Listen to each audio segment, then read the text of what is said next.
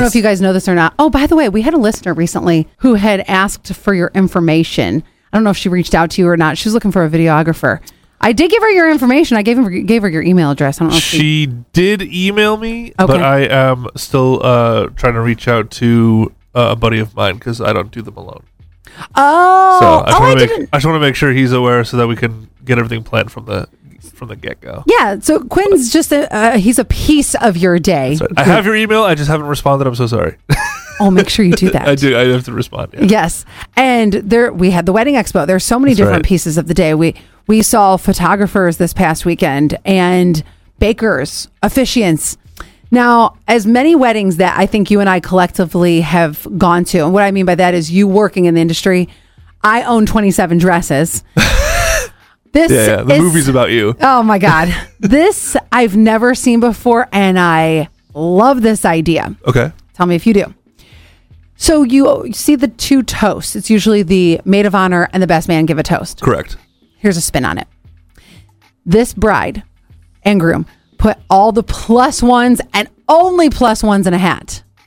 And then they chose one plus one from the hat, and that person had to get up and make a toast Of of the wedding party. of Plus the wedding one. party Okay. plus ones. This is Alana. I'm just going to give you a second of Alana's r- like off the cuff toast that she did. Okay. And t- then after you hear it, I want you to tell me if you like this idea or not. I am Scott's girlfriend, and I just met Heather today.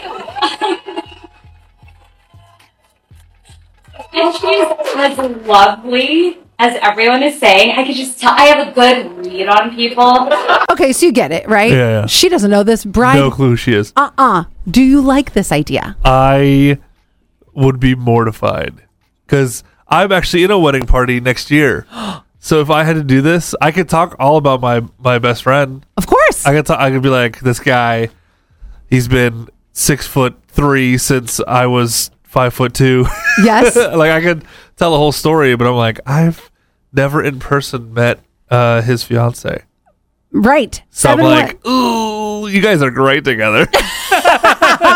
71231. Could you do it? Now, if I was chosen, say I'm, a pl- I'm somebody's plus one. Yeah. I'm, of course, Zach's plus one. I would absolutely come up with something off the top of my head. I would make it great. But I could see if Zach was in this position, Right. he's an introvert. And I could see where he was like, "N- n- no, I, I can't do it. No, I'm not doing So, it. so is it only plus ones, or is it also the actual wedding, like the rest of the wedding party too? Just plus ones. Oh, that's that's you can't do that to people.